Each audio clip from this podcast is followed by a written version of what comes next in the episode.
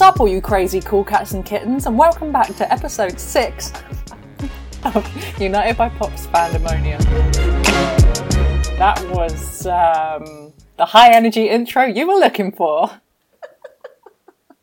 Oh my god, yeah, that actually was uh, exactly the intro I was looking for. Thank you. You're welcome. Just finished my DC. so, um, oh no, is that what I always say? No, you go. So, anyways, Oh, it's, it's the cutest thing. I'm gonna try to be cognizant of that this time so I don't say it as much. So, anyways, um, when I was making the agenda for this week, I noticed that we've kind of become the unofficial, official X One Direction members podcast. is that a bad thing? No, I think it's fine. I think there's a niche for that. I would also, there's actually a really special shout out that we need to do this week to our top listener, Oh yeah. um, Miss Jess Dollar. She's been listening to all of our um, catalogue episodes while she's been working. Oh, what a VIP. Shout out to Jess, big love. Is she is she a fan of what we talk about? Like is she cool with this as our main topic? I mean, she is the person who I referenced in the last episode who didn't know the One Direction question within the quiz. So, Well, maybe this is an educational experience for her then. yeah, it must be. Well, that's good. We're helping people. I'm going to look at it like that. We're basically just like One Direction Jesus. So I have I have two topics we can jump right into. You can pick which one you would rather us start with. Number 1, Harry's Calm app thing. Mm. Number 2, Louis leaving Syco. Pick. Oh, Harry. And what makes you go with Harry? I just love him so much. Now, did you love hearing his voice in your ears while you were trying to fall asleep? okay, listen. I am going to be 100% totally honest with you. I hope you always are. Okay, so one, I ain't paying for a calm subscription to listen to my man in my ears, right? Hmm. So I did download the trial that went viral, which was with Kleenex or something. So your girl has got the Calm app. But then I did also go onto SoundCloud just to have a little listen, listen to it. I haven't listened to the whole thing all the way through, have you? I started listening to it when it first came out because my mom subscribes to the Calm app, like longtime subscriber, and I like almost fell off my seat. I was squirming so hard. I listened to the start with my mum, and even she was like, oh. When he starts telling you to breathe breathe in and breathe out. in and out, I was like, "Woo! I can't do this." Listen, Sonny Jim, none of us are thinking about breathing at that point in time, all right?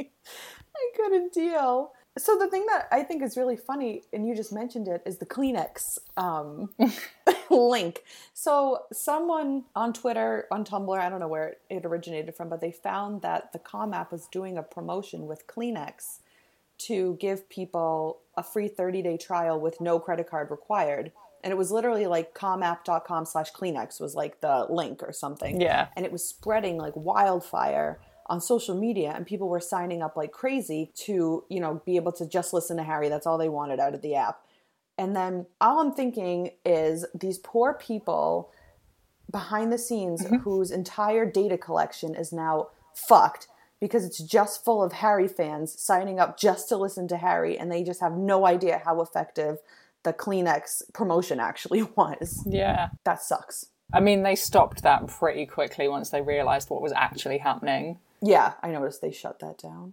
I managed to slide on in there. Ah, good job Thanks. Thanks. Really got there quick, didn't I? But um yeah, I just I love the idea behind it. I love that so whose whose recording studio did he do it in? It was like in a van, wasn't it? I want to say Bob Dylan, but it's not.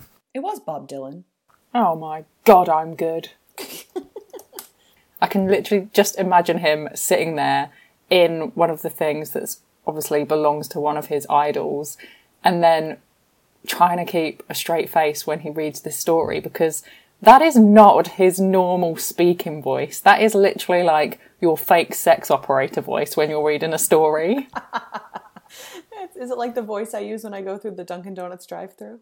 I was actually talking to Jess about that the other day. I was like, first time I first time I went to visit Jackie and we went through a drive-through to get a coffee, her voice literally went up five octaves. Hi, can I get um, a medium iced with? It's not your voice. I don't know it. I get nervous. the most offensive thing I found about the whole recording situation was that fucking denim page boy hat he's wearing. Oh yeah. all I can picture is him wearing that stupid thing while he talks sexy in my ear. But do you know what? Obviously, we're huge Harry Styles fans, but it does amaze me that when he does things like this on these kind of apps that obviously people who don't know him or aren't fans of him use, again, it opens him up to such a broad audience. Like, there's so many people on my Facebook feed who are like, oh my god, Harry Styles on Calm. And it's like, you don't even listen to him, but in his in a musical sense, but you're listening to him read a story. There's just something about him that just makes you want to listen to him. But I do find it kind of annoying, um, and I think a lot of fans agree that like we were ridiculed for years for being mm. One Direction fans, but now that like Harry is cool, mm. they're like jumping on the bandwagon and they're all fans now. And you're Yeah. like, excuse me, like you bullied me over this for a mm. long time, and now like it's fine. Like, mm-mm. Piss off. I'm just reading. Um, this is something from GQ magazine. All of the reviews are really, really good for it. Basically, saying that Harry is their therapist now. love it. A lot of them are again. Um, I mean, I'm on the first page of Google, and it's Harry Styles' sexy sleep story. Harry Styles fans are living for his soothing, calm app story. Harry Styles' sexy, calm app meditation. My personal favorite is the one from Elle, which says Harry Styles is terrible at putting me to sleep. Oh, I don't have that one on mine yet. she goes, I wanted to give the consent king the benefit of the doubt, so I slipped into my softest pair of pajamas, applied some essential oils, and sipped a glass of white vino for good measure. All in the name of journalism, they say. Everything was arranged for an ideal night's sleep. The only problem? Listening to Harry Styles whisper sweet nothings into my ear made me want to do anything but nod off. Oh my god. From the get go, Styles' attempt at a lullaby is mildly erotic. After introducing himself, he promises, Tonight, we're going to think about anything you'd like. So, first, let's visualize some scenes to see us through the night. I know how to take direction, immediately conjuring dreams of Harry's cardigans and that Target candle that reportedly smells like him. I love it. it's so good. So apparently, Mr. Styles actually um, gave them investment for Calm. So he owns a slice of Calm, which would be why he's given them his voice. That explains so much. It says here a mindfulness app founded by UK entrepreneur Michael Acton Smith has secured $27 million from US investors and former One Direction singer Harry Styles. That was back in June 2018, so it's been quite a long time coming since he invested in it. Hmm. Oh my god, Harry just really wants us to calm the fuck down. That's really nice of him. Mm. Ashton Kutcher has also got money in Calm as well. Calm is like kind of a brilliant idea, especially in the middle of a pandemic. I would bet money that mm. they have gotten more subscriptions in the last four months than they Yeah, probably did in the last four years.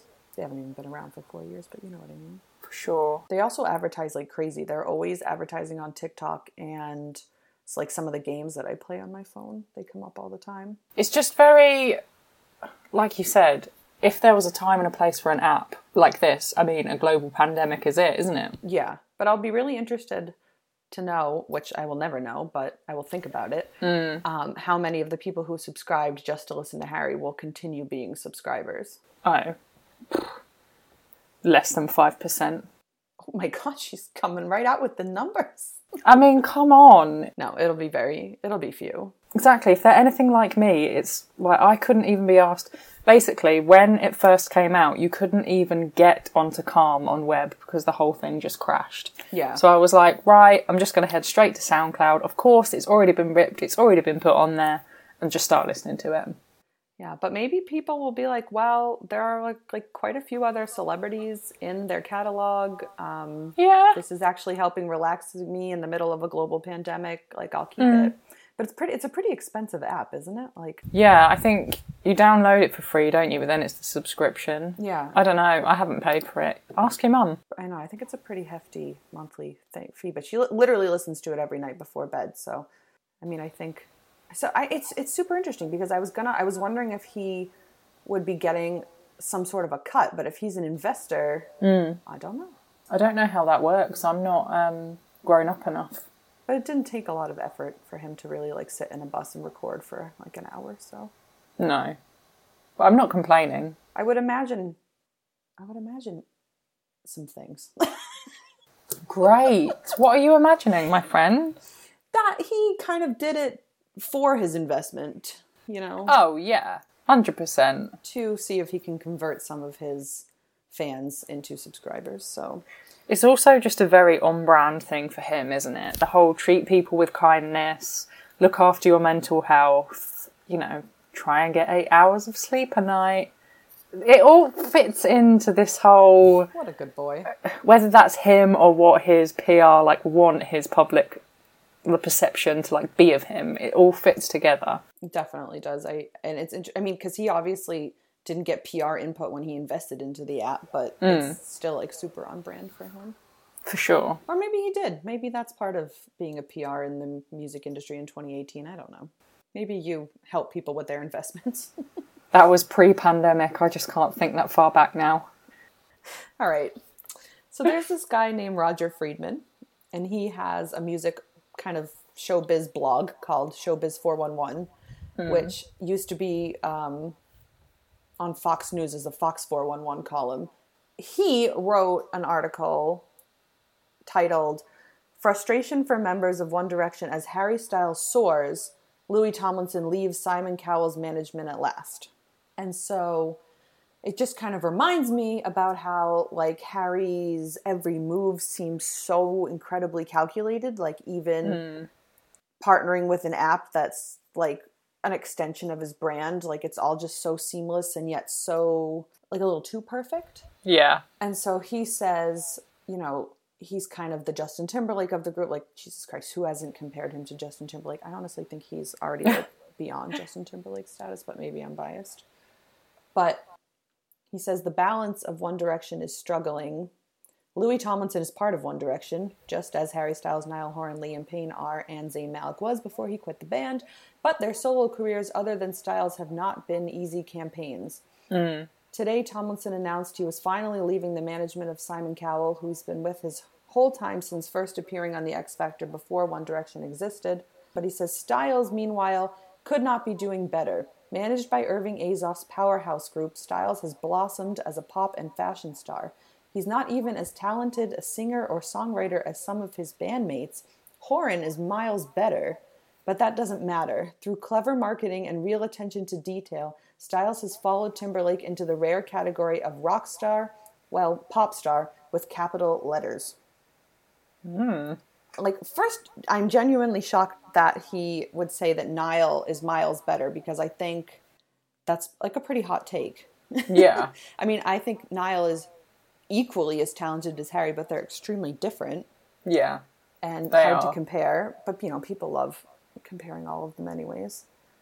Um, but then he so then he goes on to say, um, in the last few weeks, Styles' second album, Fine Line, has jumped back into the top ten after a so-so launch. When did it have a so-so launch? I'm not sure. Yeah, didn't we spoke about that before and it's always been it went top 10, top 5. It was the last top album of 2019 and the first top album of Yeah. 2020, so I I think it's fine. But he says the album has been aided by a hit single called Watermelon Sugar that makes Sugar Sugar by the Archies seem heavy, but it's worked as his androgynous projection of being sexually available to everyone. He wears dresses and makeup, flies through the air in his videos, and smiles widely through all of it. and the records are really, really embarrassingly awful. What? I know. Uh, It's not his bad opinion about music is not the point. But then he says Tomlinson is now off Cowell's label, but he can probably remain at Arista, which needs name stars as it rebuilds in its new incarnation. But will any of the One Directioners, aside from Styles, ever take off? That's yet to be determined. Well, where do we start? You know, there's a lot to unpack there. So first of all, fuck you, Roger Friedman. You don't really know anything. Fuck you.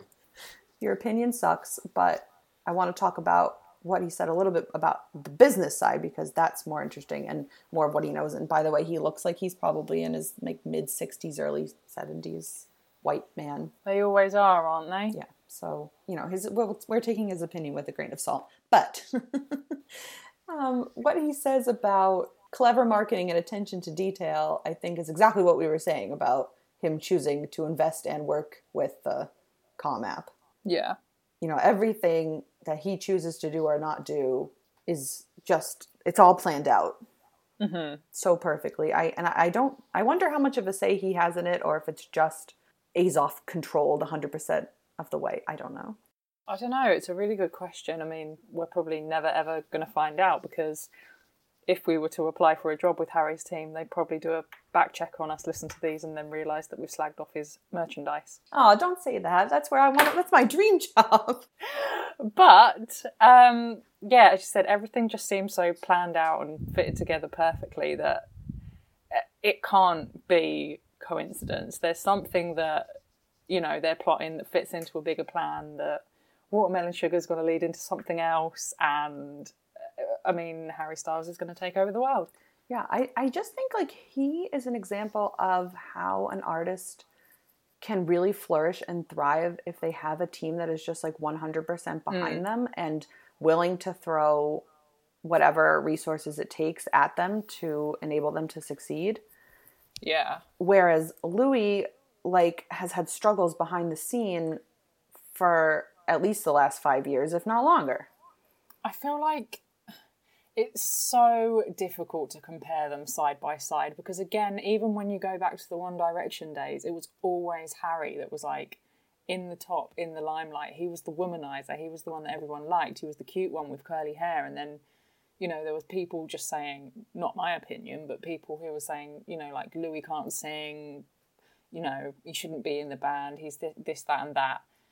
To compare them then on a solo level as well, it's just it's a completely different playing field. Like there's all of that. There's obviously the massive insecurities that Louis has from kind of overhearing that and being told that when he was younger. Totally. And then obviously this team that I mean from the outside looks like hasn't really done him any favors. I mean like Walls was a decent first album. Right. Um it wasn't you know off the charts every single song is absolutely amazing, but there was some really good songwriting in there.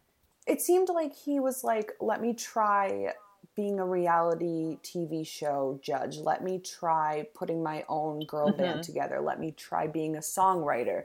Let me try management. Like, which is fine. I mean, I think after you've spent, you know, five years in a group, like, you mm. want to kind of see what you can do, what you can't do, you know, and he had excelled in the group more behind the scenes than we realized, you know, writing the hmm. music and kind of like, you know, keeping everybody on track and, you know, learning the business side of it. And it seemed like, you know, like we talked about last episode that Simon Cowell wanted to make him the next Simon Cowell.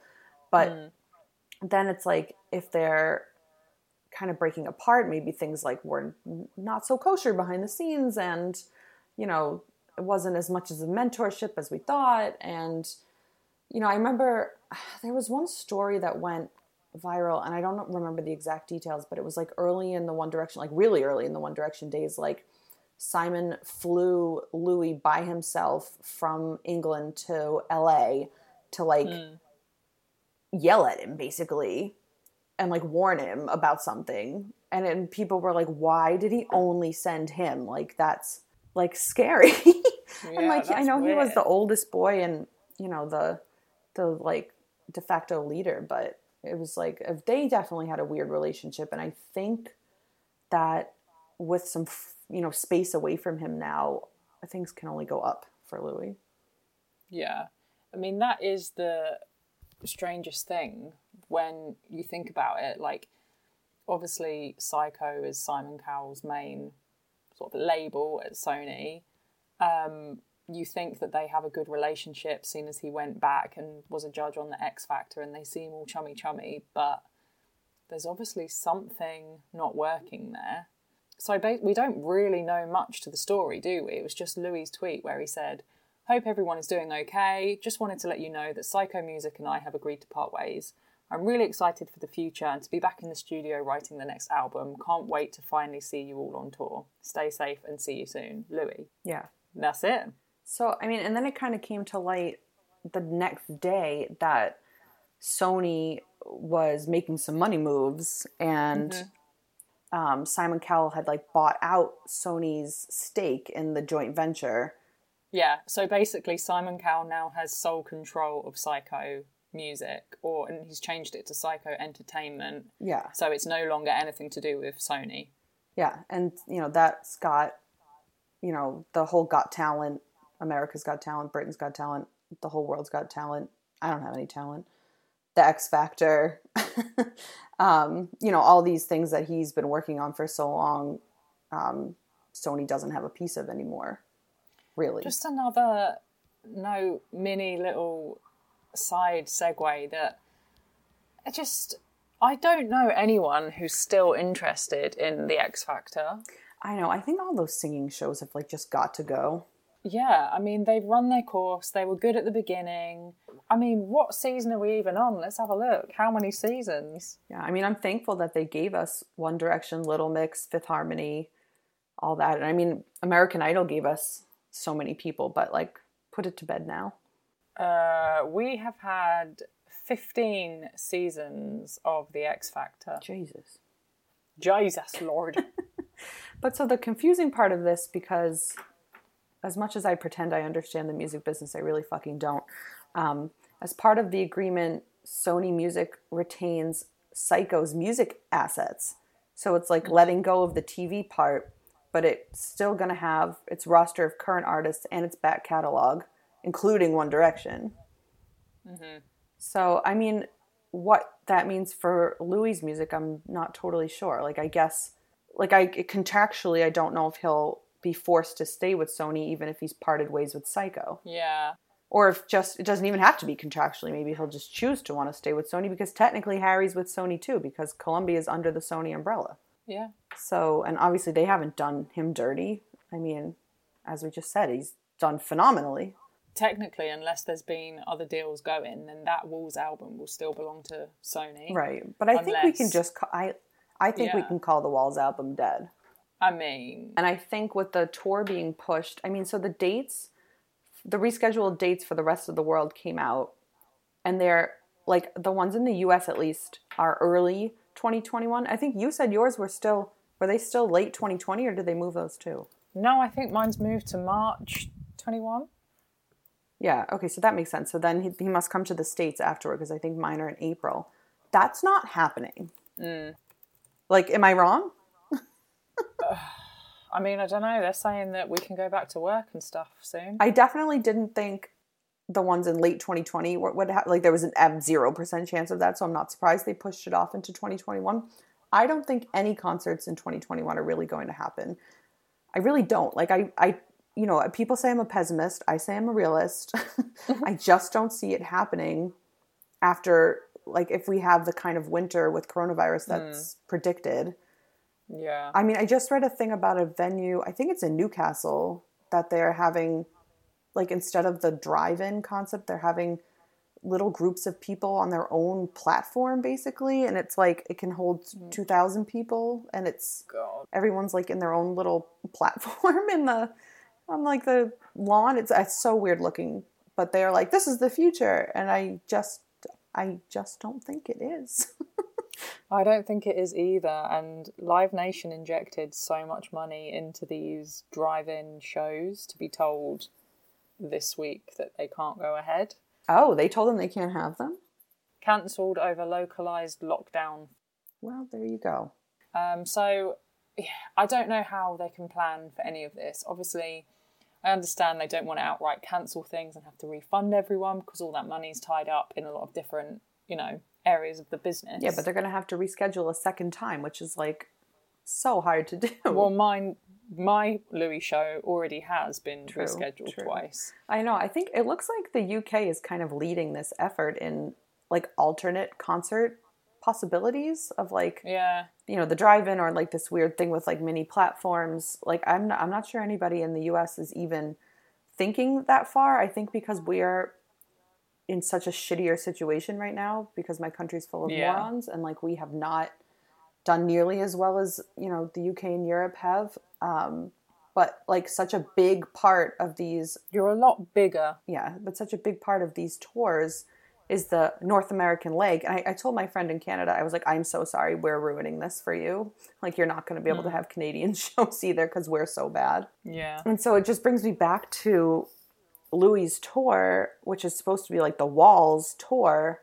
Like, the album came out in January, and now the tour has been pushed to 2021. I think it will be pushed again to 2022. And my, hmm. I kind of hope that by that point, he'll have recorded something new with his new record label, and it will be the, you know, the new Louis Tomlinson XYZ tour 2022 yeah, that would honestly be my like my biggest hopes for him so he can just kind of put this Syco relationship to bed and be like that mm. was a nice album i made i'll just call it a trial run and we'll kind of pretend it wasn't you know it wasn't there yeah. I mean, I think that's a pretty good idea.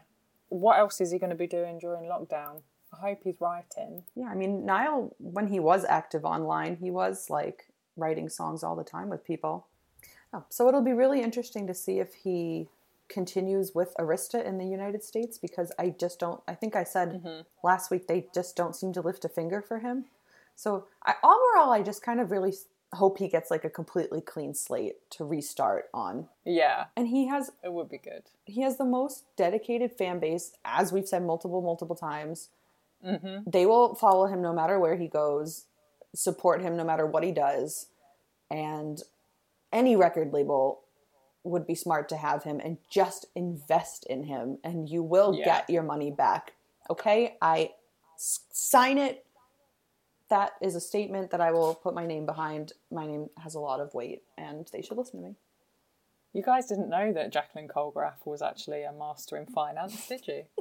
ROI, baby. You will get return on your investment record labels. So, Woo! She's got all the acronyms. yes. I, I would like people to know that when I had my first job out of college, um, when I would go to the marketing department meetings, I would literally sit there and I would write down every fucking acronym that they used because that is a thing that business people do to try to sound smarter. It's an exclusionary tactic and it's not nice. And I would write them all down and then I would go back to my computer after the meeting and Google all of the acronyms. It's true. I remember. it's very I used to get messages from you being like, "What does blah blah blah mean?" Be like, "Uh, hang on a minute." Google this for me. Help.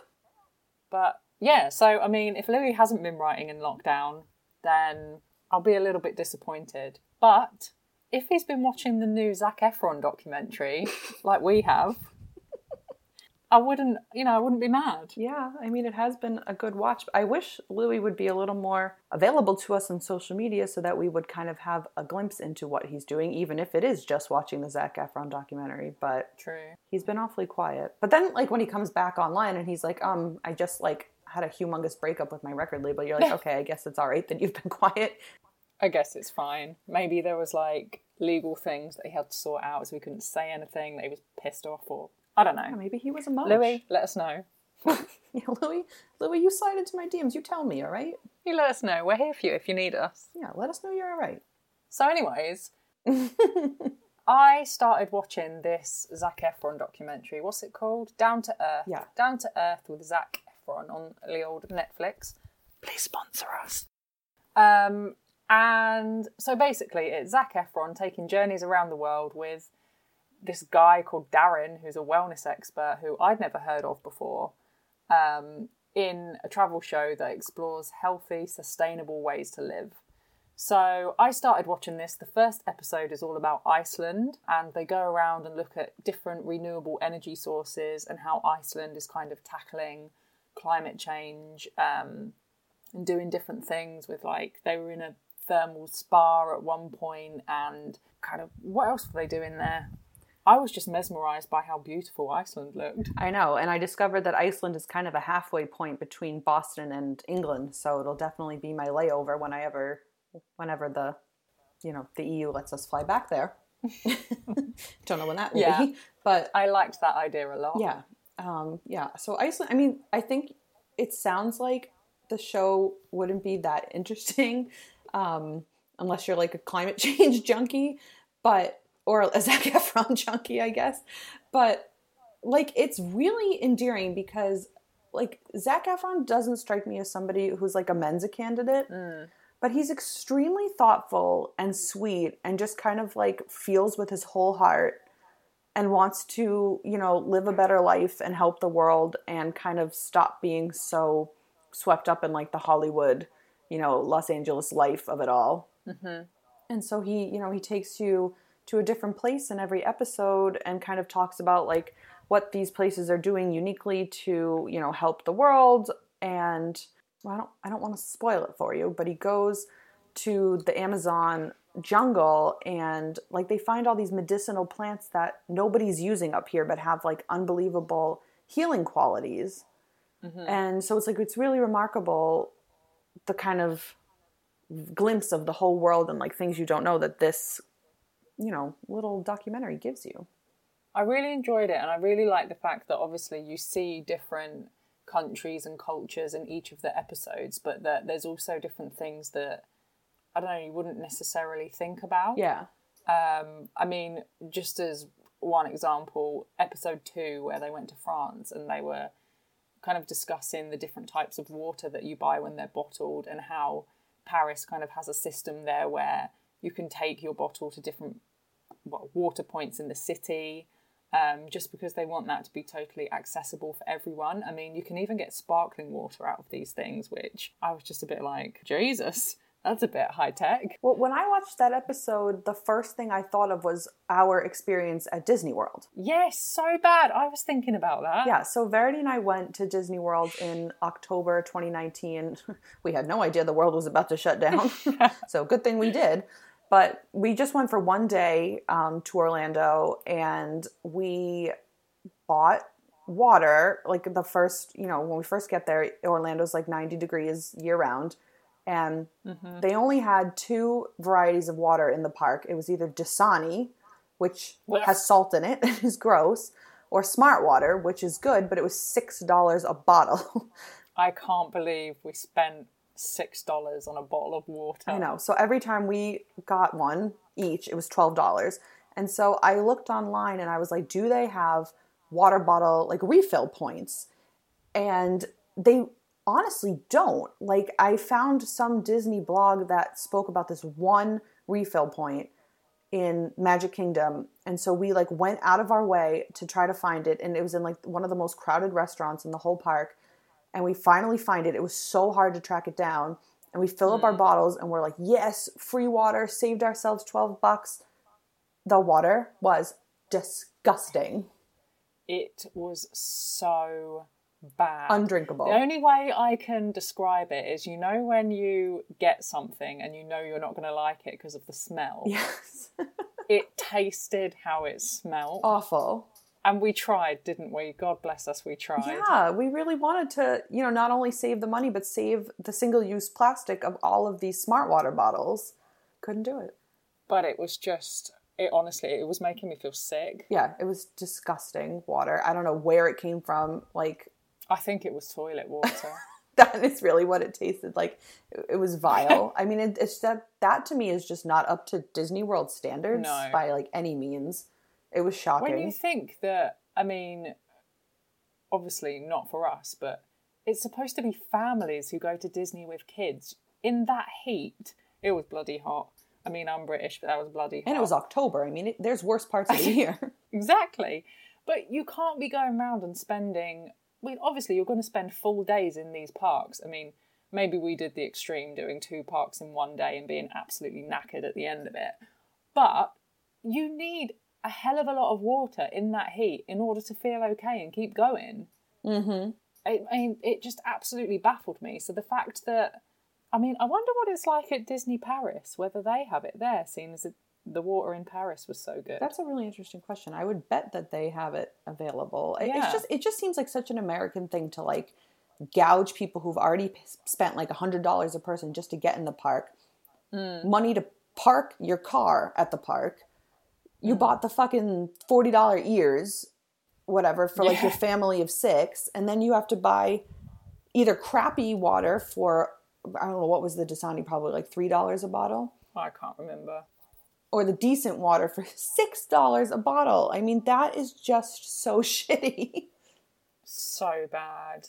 no, there should be water bottle refill points, just all Mm. over the sell cute reusable water bottles with Disney shit on it and have refill points, and you Yeah. will make enough money to offset the loss of your single use plastic. I would buy one. Yeah, I just that was that was a really interesting downside of Disney World that we discovered. And that Mm. Yeah. episode of the the documentary really showed like what public access to drinkable water can look like. I mean, it was amazing. They even had their own, I don't know whether it was made by the government or whatever. So basically, just an app where you can find all of the water points and which ones are closest to you. So, you know, you'd never be short of your water. Yeah, and it's so good for like the homeless population too to be able to get Mm. clean drinking water, even sparkling. Yeah. yeah. The other thing that I found really, I the water episode I would say is one of the ones that really stuck with me the most because the other Mm. part of it that I really thought was interesting was when they went to that water. I'm going to butcher this word, sommelier. Yeah. I tried. Um, in LA, I think they were in LA because Anna Kendrick was there with Zac, which was cute. And they tried all these different mineral waters. And they were basically saying, like, when these places try to sell you pure water, they're doing you a disservice because they're taking the good minerals out of the water that you need and you don't get a lot of in your daily diet. That bit was so interesting. Yeah, and then they have like weights in the water, like the amount of solids in your water has a weight, and then you can like every one of them taste extremely different. And I found a bottle of Pellegrino in my house, and it had the weight on it of the dissolved solids, and I was like, oh my god, it's true. But I actually hate sparkling water. It's actually it's one of my goals is to learn to like sparkling water. Oh, I like sparkling water, but a lot of people don't. I just want to be a Lacroix bitch or drink White Claws. Like blech, don't like them. I've never had a white claw, like um hard. What do you call them? Sparkling. So Oh, what the hell do we call it? Hard seltzer. hard. Hard seltzer God. is not a thing here. couldn't think of it is so popular here it's insane like the most popular thing and i just can't stand it I, I'm, well, I'm going to try one next time I come to yours. yeah you should there's like a hundred flavors they're they're just outrageously popular I'm excited to try it. Were there any other episodes that you particularly liked? I really didn't enjoy. Well, no, I did enjoy it because I like Zac, but I just found the London episode really underwhelming. yeah that wasn't one of the most interesting There's so many good things that London does, and it has different kind of strategies in order to. I mean, they were they were talking about the pollution in the city and kind of how they were reducing it with different efforts from sort of there was one part where they had volunteers collecting up rubbish, rubbish which was down near like where it settles near the Thames and comes out of the city, um, and other people doing work on sort of what do you call them? Wall gardens? Instead of having a concrete wall in front of you you can then stack it with different plants and it changes with the with the seasons and stuff. Yeah. Which was great but i feel like both of those things aren't really just applicable to london. That's any big city. Yeah. Yeah it's true. And then it was like here's a cute vegan blogger. Yeah here's deliciously ella who is a big blogger here anyway who has her own books like um, she has her own god i don't know what they are like protein ball type things you can buy in the stores. Like she's massive over here. She's not it's not anything groundbreaking and i don't really feel like they even went into why veganism is good for the environment either yeah that part was totally missed it was just she has these underlying health issues when she changed her diet to vegan, she managed to wean herself off of the meds that the doctors gave her, and now she feels all right. Right. And then she was like, here's what I can make with vegan ingredients that has a lot of flavor and tastes really good and doesn't feel like, you know, Yeah. such a departure from your regular food. I mean, her curry did look good, but You you just love a curry in England, I've noticed. I love a curry. Banging. So, I'm going to take you to an Indian when you come here to give, get you a cheesy naan bread. well, we have to stop in Iceland first. So, the most interesting episode I thought actually was the Sardinia episode. Um, oh, yeah, where the people live really long. There's like more centurions than. Centenarians, but close. That's a horse, isn't it? oh no. I think it is. Hang on, let me Google what I said. Centurion. it's a Roman soldier. Well, Played by Michael Fassbender. you're not far off. So, Sardinia is an island Sanitarian. um, off of Italy. It's only it's the second largest island, only smaller than Sicily, and so it's home to the most people over the age of hundred in the world. It's called a blue I mean, zone. if they were a centurion, they would be over a hundred. if they were a Roman soldier. Yeah, they'd be way over a hundred. So the reason that I liked this episode the most is because when I first was introduced to Darin, I was like, I I think this guy's a douche lord. Like I don't like his vibe. Yeah, I don't like he like seems like one of those people who just pushes veganism on you and like, you know, would cry if you ate cheese. Like I don't like it. But when we get to Sardinia, he meets these um, scientists who are studying why the people in this land live longer than you know pe- people in the whole rest of the world and they start talking about diet and they're saying it's not the high protein kind of keto diets that everybody you know in the US and in the diet industry pushes and even Zac's like that is what all of my you know trainers have always tried to get me to eat my my whole life like especially when Yeah. he was like bulking up for you know certain movies and stuff um, you know, they always are pushing high protein, high protein, but they're saying in this land where the people live so long, it's not high protein. It's just like it's mostly plants. Mm. And then it's carbs. They also eat carbs. They eat pasta. It's Italy. Yeah, and a tiny, tiny amount of protein. Yeah. Wasn't he saying like I can't remember the exact figures because I don't know how many grams of protein you're supposed to have a day or whatever, but they would literally say X amount is enough for your whole day, and then Zac would be like, I used to eat more than that in one meal. Exactly. And they also like the difference is like if I went to the store and I bought like a box of penne, it's mm. not the pasta that they're eating there where the ingredients like the flour is so fresh and they're literally making the noodles by hand from recipes Yeah. that have been passed down for hundreds of years. Like it's total it's such it's so different when you eat your own local ingredients, which I think was a big premise in the whole show is that you should be eating food seasonally, you know, and that's mm. local to you because you know all the nutrients are lost when it's transported and when we genetically modify it and when we make processed food out of it. I feel like that's that's a huge thing um, over here. Kind of like even when we're buying, I don't know, like Brussels sprouts or something, they're only seasonal, sort of in the winter once the frost has been on them. Yet you can get them all year round. Then you look on the packet and they're from like I don't know Egypt or something. Right. Do you know what I mean? Like how how is it sustainable for one to fly? I mean, I'm assuming they're flown or somehow they get here. Food like that halfway around the world just so you can eat a certain type of vegetable in July. Mm-hmm. It doesn't make sense. They genetically modify food so that it's better for transport. And then it, you know, so like apples don't bruise or whatever, and then they Yeah. they're not as good for you anymore. And that's the kind of stuff that fucks with our health. And I think, you know, as somebody who has never eaten meat, people my mm. whole life with this stupid mock concern have been like, how do you get your protein? Why are you not dead on the floor right now? And it's like, uh, you actually don't need to be eating as much protein as you think. No. You just need pasta. You should have seen Zac Efron's face when he ate pasta in Sardinia. and he was like, I have gone, you know, six months, years without eating carbs, and I was so sad, and this food makes me so happy. He was so sweet, wasn't he? That bit really did make me teary. know, he's such a cute boy. He's a man now. I've got a big crush on him. Why are you giggling? No, it was. It's just Zac Efron was such a huge part of my teenage life with High School Musical. Yeah. I never thought he would Why come are you back saying that as if you're saying that as if High School Musical wasn't a thing here? Oh, I don't mean it that way. I just mean Oh, okay. it's unbelievable how he was so different 10 Yeah. 15 years ago and now like he's back in my life in a special way but like for my adult me and i just it's just wonderful Hands off, bitch. Yeah, if anything, this program has made me love him even more. yeah Big fan here, Zac. Big fan.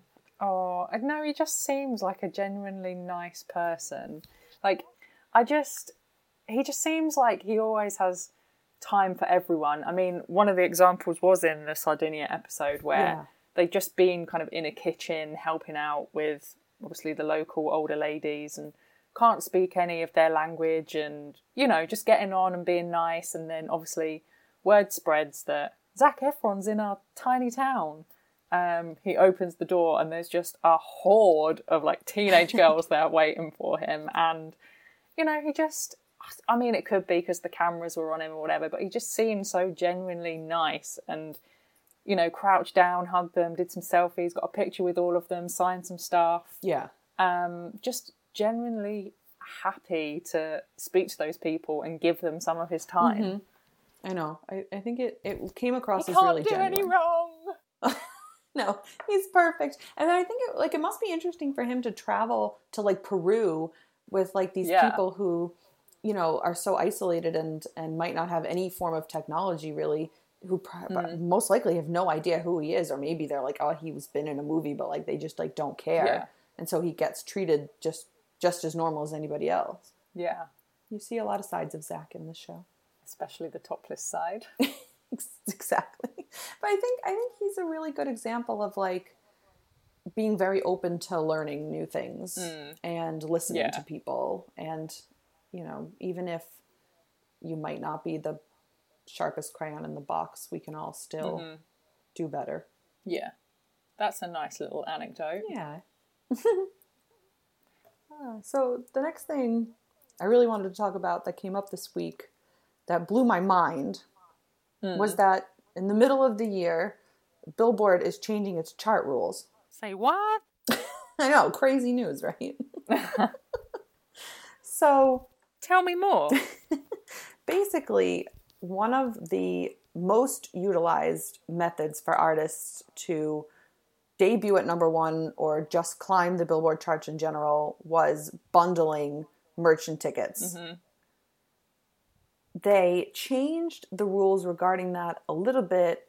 I think it was last year, where when you go to an artist merch site, you have to be able to buy the merch item and the album separately at a lower cost than if they were bundled together.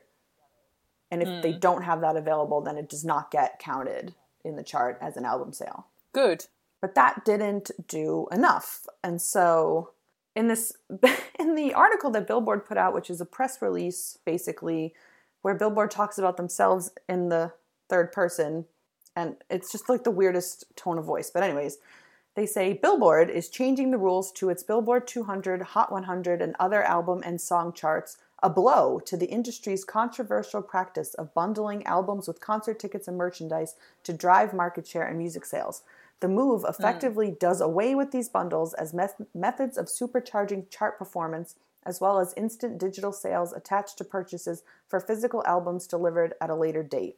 So, one of the things that I complain about vocally is when you mm-hmm. order a piece of artist merch and it doesn't come for like six months, Yep. which has happened to us on so many occasions because we love to order merch and then give it away on our website. And Yeah. so, like, for Oh. example, we ordered a signed album booklet from Five Seconds of Summer mm-hmm. in March. Was it that long ago? Yes. I still do not Oh. have that signed booklet, and our poor winner does not have it either. It is ridiculous. So I never understood why they sold these things that they didn't have. Mm. And like it seemed like they were selling also like sweatshirts and t-shirts that hadn't been made yet. And it would take them months to make them and ship them. And I see it across the board, loads of different artists. It is not just one. And I, I was just, I did not understand why that was happening. And so with this announcement from Billboard, I now realize that when you buy those things, you get the merch item, you get mm-hmm. usually a physical album, and then you also get an immediate, instant digital download of the album. Mm-hmm. I always thought that they gave you that to kind of like offset your expectations because you're not going to be getting the rest of your order for half a year. But they did it because when you instantly download that album, that is an album sale that gets counted immediately. Yeah. I have been so pissed off about all this merch that, you know, you give these I mean, I always feel like I'm like here Ariana, like I just gave you $50 for a friggin' signed lithograph. Like mm. you've spent it on smoothies and I have nothing. I used to have a stupid digital download and I've just it infuriated me. But now that I understand the tactic behind it, I'm infuriated even more. it just it seems so unfair on the fans' part that it's you know, of course they want to support these artists, of course they want to buy their album and also whatever limited edition stuff you're going to throw at them. Right. But for God's sake, you know months in advance when your album is going to come out. This isn't just a, I don't know, let's pick next week and drop it then. There's so much planning that goes into these albums, you know, from getting tracks onto the radio to the marketing to the God knows whatever else with what you have to do for the product. I don't know. I don't work in that, never have. So, like, you know you're going to want to come up with these bundles. So start making the physical products so your fans can fucking have them. Yeah. It's just taking advantage of fans' limited resources. Like we're not the rich ones in this equation. Mm. And not fulfilling, you know, your side of the bargain. And it's gross. Yeah. So I really hope that this billboard change does away with this. Mm. So I thought overall that it was a really positive change, obviously. Um, yeah. And the one fandom that I knew who also thought it was a really positive change was BTS because they don't rely on that at all. And they still are just like miles ahead of their competition in charts mm. with units sold. Like they just can sell albums like nobody else right now. Oh, I mean, they've got so many world records and different titles for just how amazing their fans are for buying their stuff. Yeah and I guess they fulfill what they buy. It's just wild. Who knew? So, like I said, I thought the change was super positive, and then I get an email from Hits Daily Double last night that was kind of the opposite of what I thought. And so, right, they kind of think that Billboard's relevancy relevancy is dying anyways, which um, is an article that I've kind of like half written a million times about how like album charts like in magazines like that like rolling stone launched their own chart like that kind of stuff is just completely mm-hmm. obsolete these days with streaming because you know people can just stream hundreds of times a day with like their headphones plugged in like not even listening to try to boost yeah. their artists up the charts like it just has you know the being a top 10 on those charts just has no meaning anymore but funnily enough when you write stuff like that outlets like Bill, billboard don't really want to publish it Oh, funny yeah, isn't it? Kind of a shock. But anyway, so I haven't gotten that piece published. But so Hits Daily Double says with the relevance of Billboard at an all time low ebb, the Bible, which is what they refer to them as, Brain hmm. Trust has offered a further slap in the face to artists and the rest of the biz with its abrupt and wildly ill timed decision to cut off bundles for charts in early October, making 2020 the first year ever to have different metrics during one calendar year and creating an uneven playing field once again by wiping out historical comparative data. Blah, blah, blah. This move on bundling, which will make their charts so much less meaningful, exemplifies just how out of touch they are. It's pretty clear that nobody cares about the Bible anymore. While its own charts once ruled the biz, they've been eclipsed by the only ones that really matter now the Spotify mm. streaming charts and the media Mediabase airplay charts. While getting a top 10 or top 20 record on a Billboard chart used to be significant, now it's meaningless. They made themselves irrelevant with their own methodology. Ask yourself, when was the last time you heard somebody say, we're top 20? Yeah. So interesting. So they're saying that removing these bundles is an anti rock and anti country move and means that a number one chart debut, the only meaningful spot on a Billboard chart, make no mistake, is now out of reach for all but the top streaming artists. What's more, the revenue from merch bundles has been offsetting lost touring revenue for these acts whose income has overwhelmingly come from the live side. That was the part that I thought was the most interesting about it mm. because I wasn't even thinking about the fact that they make probably an insane amount of money on these merch bundles that they're definitely not making in the live sector anymore because yeah. of corona like this is probably the only way that they were able to pay people on their team was mm. through merch money and so now you know without ha- encouraging people to buy it this way it'll kind of screw things up for them in that way but yeah i mean that's a really interesting point like you said i didn't really think of it in that way um, there's been so many sort of different charity T-shirts and different things going around in order to help these artists' crew. Um, I mean, again, those T-shirts probably aren't even made, so it will be a pre-order for something to help these people, which you're not going to get for months. See, that's the thing. Like, as much as I understand what they're saying about making money, I would be much more willing to buy my favorite artist's merch if it would come to me in a week or two, like when I buy regular mm. clothes. Yeah. And if it was priced without a, a, an album added in. Yeah. Because and also like like with ticket prices being as expensive as they are, we didn't, you know, we don't even realize that an album is built into that ticket price too. Mm. Like when I I ended up with like seven copies of Fine Line and like five oh copies God, of Flicker. Like I don't need and, and they're on CDs that I can't play anywhere. mm. My car does not have a CD player. My computer does not have a CD player.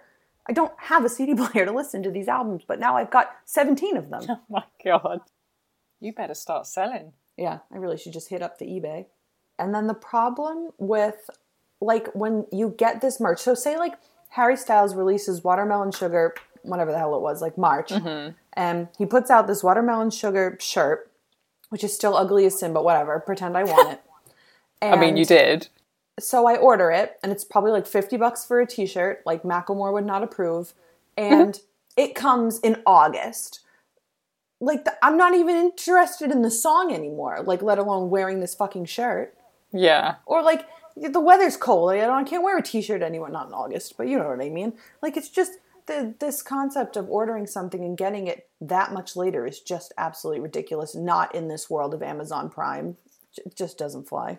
Oh hell no! I mean, you've got Amazon Prime over here. We're big on like Amazon. Uh, Jesus Christ, said the same thing again. We've got Amazon Prime, and then we're big on ASOS Premier as well, which is literally, you know, I can order something as late as eight pm at night and it be here the next day, and that's you literally pay like twelve pounds and you get that service for the entire year. Yeah. I mean, you're growing up in a time when you've got that. Obviously, the pandemic also saw a massive surge in people ordering all of their groceries online, just everything online because you couldn't get out of the four walls of your house. Mm-hmm. And then to go from having this stuff almost, almost instantaneous to then having to wait four months for a t-shirt. I mean, like you said, those things are redundant by then. Yeah. I wonder when I'm going to get my HAIM voicemail if you're listening to this. yeah, and meanwhile, like they've gotten what they wanted, which was the digital album sale. Yeah. So they're like done with you. Hmm. It's gross. I just, I really hope that this change in the Billboard charts does affect that. But I mean, how how does it work when you are offering things like a personalized voicemail message? Because that isn't something that you can make in advance. Um, will we just see more kind of iterations of things like that that don't don't require you to physically make a product? Yeah, that's like an interesting an interesting one because they do still have to deliver that to you in a way. Yeah. And the artist is more involved than just, you know, their merch team printing a t-shirt. yeah. So, yeah, I'm not sure I'm not sure what'll happen because they obviously did that to get you to buy yet another copy of their album. Mm. Time. We hear you. It already has 17 copies of your album. I've got enough now. Just leave it, okay? yeah, this is what you end up with, and it's just it's it's a weird world, and so I'll I, will i will be interested to see if these changes to the charts mm. matter because I mean, Hits Daily Double says that their charts are obsolete anyways, so what does it matter? But it's also, you know, it's weird that it's going to hit in October and not in January 2021, but I find it hard to believe that they think that chart is redundant too. So, so you have the Billboard charts over there, and we have just the official charts over here. right. Um, But they but don't come with a publication, right? Like it's not from a magazine. they don't come with a publication. I think they're just a standalone kind of company that everyone uses and it aggregates everything. Yeah. Um, But I think the same sort of rules. I don't know. It'd be interesting to find out if the same rules will apply to them as well. Yeah, if they're kind of setting a standard now that other charts are going to follow. Yeah, but I mean, of course that you know a Billboard chart or an official chart in the UK is going to still be relevant for artists. If you can put out an album and then in the next couple of months remarket it again with a sticker slapped on the front saying, you know, Billboard number one best selling album, of course that's going to shift more copies. And I think fans still care a lot about making sure that their favorite artist gets a good debut. Yeah. So I'm not sure. Yeah, I we definitely don't totally agree with what Hits Daily Double has to say here. No, we don't. Sorry about that. No, this is a new new thing on Fandomonium where I read articles written by aging white men and we don't agree with them. it's a new segment. I love it. Is that um, overtaking Pop peeves. pop beeves? Ba-da-ba-da-ba-ba. I think this whole um, podcast is basically pop peeves. Maybe we should change the name to Pop Peeve. Yeah, it does roll off the tongue a lot easier. so um, I actually don't have that much time left to speak with you. Oh yeah, yeah. You've got a um a date tonight I do. I have a hot date with Liam Payne. and a few other thousand people. I the interesting thing. Okay, there's a lot of interesting things about this. First of all, um, not enough artists, I don't think, have tried doing these virtual concerts yet. So Liam is working with Veeps, who I had never heard of until this. Me either. to do, you know, a virtual concert. I also don't know if this concert is actually live or if it's pre-recorded to seem live. That remains to be seen. Could be the case, yeah. But um yeah, so it starts soon and they sold a limited number of tickets which I believe was limited to try to drive demand. But isn't the advantage of doing a virtual concert where you don't have a maximum capacity that you can sell an unlimited amount of tickets? I guess it depends on the platform they're using. So, for example, I know like Zoom, you have a limit of I think it's like two thousand people. Hmm. So, I mean, never heard of this platform. So, Yeah, unless there's has some sort of limit, maybe it will take down the system. maybe Because I know um, BTS, obviously, because they're pioneers, basically did this for. I mean, I know some artists have done like little versions of it, but BTS ain't little. So they did um, Bang Bang Con the live, and they sold their tickets on Weverse, which is a South Korean app. And I guess the average ticket price was twenty six dollars. They sold seven hundred and fifty six thousand virtual Wow. tickets. So they would have earned twenty million dollars jeez. From one show. I mean, it's phenomenal, isn't it? I- mean, that's just like I don't feel like enough people are talking about that. That's Mm. incredible. That's amazing. So I don't think Liam will sell that many tickets, but I think he will be successful in this, and I hope that other people follow through because, like, I'm I'm so excited to watch him. Yeah. I mean, I haven't seen him perform in two years, and I've had obviously no concerts this year. Nobody has, and Yeah. like I, this is just like such an exciting thing to do in the middle of you know lockdown. So I Hmm. I just want this to go well so badly. It'll be really interesting, um, obviously, just to see what this Veeps thing is like, but also if they're focusing more on his production rather than just. You know how a lot of these lockdown gigs have obviously been really stripped back when. I mean, I guess it's a little bit different here because restrictions are easing quite a lot, but at the very start, where you obviously couldn't see anyone and it could just be, you know, someone's like Niall at the start when it was just him sat in front of his computer with an acoustic guitar. It's not Right. any massive production value, but if he has gone to this thing, I mean, they could have set up their own stage. He might have some CO2 cannons. You know, we can we can hope for this stuff. Yeah, I mean, he said like he's using a venue that's obviously not operational right now. He's hmm. using a crew that doesn't have any work. Like he's actually like generating income for these people in these places that don't have Great. it right now. So like my god, he's such a good person too. He can do no wrong either. I know, just doing the best for people. I'm so proud of my boys. Uh, so, in conclusion, I just want to say, um, following up on our last episode, which was entirely about the One Direction 10 year anniversary, Ah, we now know that they are giving us a website with potentially some new content, but mostly recycled old content. yeah. I don't believe that Louis would threaten to egg Liam's house over that. So I choose to believe something else is coming. That can't be it. They're gonna I surprise us. I really, I really do hope so because that is just a little bit. I mean, again, working in catalog music, I totally get it from a perspective of if the artist is dead and you literally can't do anything to mark that. Do you know what I mean? Yes. I mean, for example, we've literally just rebuilt something for David Bowie's website.